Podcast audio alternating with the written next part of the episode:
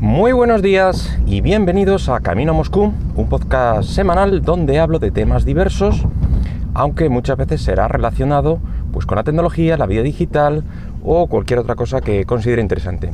Hoy es miércoles 13 de febrero del 2019. En el primer podcast de este año hablábamos sobre las buenas intenciones con las que iniciamos siempre pues eso, el año nuevo, los objetivos que nos marcamos y os dije eh, unas cuantas eh, aplicaciones y alguna técnica para, bueno, pues para lograrlo, llevar a cabo estas, eh, estos objetivos. En una de las aplicaciones salió el término gamificación y bueno, ya dije que, que ya trataríamos sobre, sobre ese tema en un podcast futuro. Pues hoy ha llegado el día. Así que hablemos de gamificación o ludificación. Este último término es la, traducción que, se propone como la más acertada al término anglosajón original, aunque eh, realmente ya ha sido incorporado directamente y se usa eh, el término importado, o se suele usar. Su creador, eh, Sebastian Detterding, lo definió como el uso de las mecánicas de juego en entornos ajenos a él. Así pues, puede abarcar multitud de, ámbitos, como el empresarial, la psicología, etc. Como ya dije, se está volviendo cada vez más y más popular, especialmente en el ámbito digital de, las aplicaciones, los programas, etc. Aunque también tiene sus críticos, sobre todo en el, ámbito estudiantil, ya que eh, afirman que, que no supone una mejora en el aprendizaje, sino una herramienta alternativa. Es decir, lo que aprendes no lo aprendes mejor, sino simplemente te, evitas un aprendizaje más aburrido, digamos. Igualmente en ámbitos educativos se ve como, una buena herramienta para trabajar la cooperación, la motivación, fidelización, el esfuerzo, eh, ya que facilita la interiorización de conocimientos de una forma pues, más divertida, generando una experiencia positiva en el usuario. ¿En qué consiste? Bueno, pues al igual que cualquier otro juego, pues hay una serie de normas de funcionamiento, como por ejemplo eh, el nivel. Hay que diferenciar niveles, como, en los deportes, por ejemplo, que, que, muestra el avance realizado de forma sencilla y que el participante debe ir superando. La progresión consiste en que debes completar el 100% de lo que se ha propuesto, un ranking, clasificación, para comparar a los diferentes participantes y alentar a subir a los que estén más abajo y a mantenerse a los que estén más arriba. Coleccionar una serie de logros o recompensas que se van entregando al participante por lograr algo concreto. Puntos. Se asigna un valor cuantitativo a determinadas acciones y se va acumulando. Con esto suele conseguirse fidelización a la tarea asignada. Misiones o retos, eh, que es conseguir resolver aquello que se plantea, ya sea en solitario o en grupo. Desafíos, competiciones entre usuarios y solo el mejor obtiene los puntos, los premios, el logro, etc. Las dinámicas de juego son fundamentales en la gamificación. Su objetivo pues es la motivación e implicación a la hora de realizar la tarea y a través de ellas pues se despierta el interés por la tarea eh, a realizar y continuar realizándola en el tiempo hasta finalizarla. Un ejemplo de las dinámicas, por ejemplo, son cooperativismo, eh, todo un grupo persigue un mismo fin, solidaridad, ligada a la anterior, con ella se fomenta la ayuda entre participantes aunque no se espera recompensa a cambio.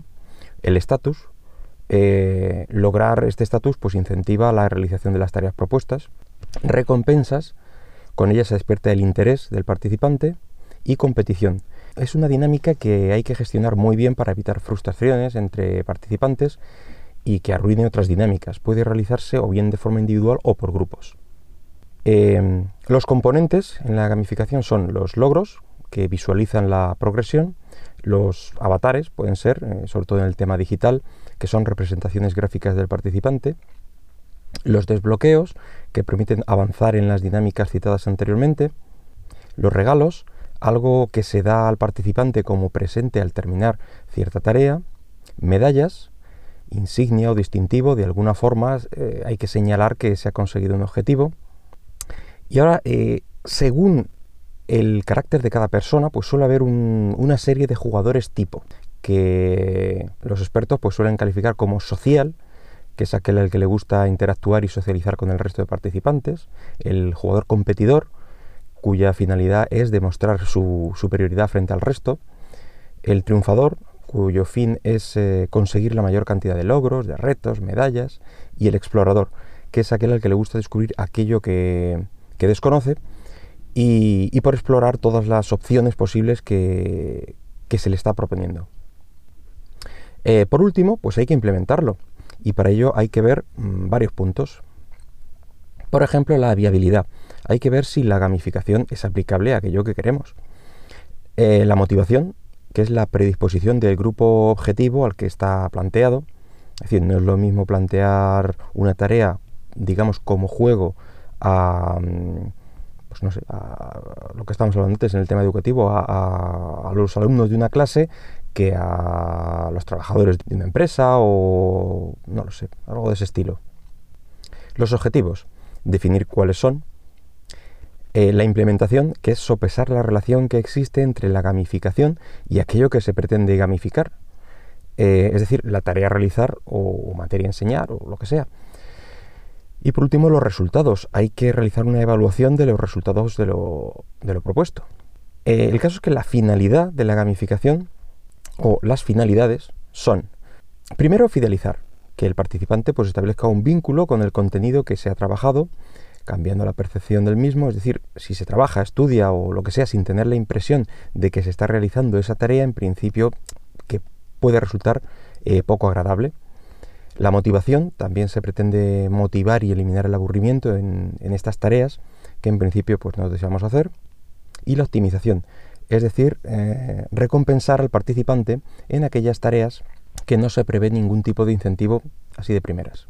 La idea de la gamificación no es crear un juego en sí mismo, sino valernos de los sistemas de puntuación, de recompensas, de objetivos que normalmente vemos en, los juegos y con los que todos estamos más o menos familiarizados y aplicarlos en el ámbito deseado en tareas que normalmente pues, no suelen ser muy agradables o se ven como repetitivas, etc.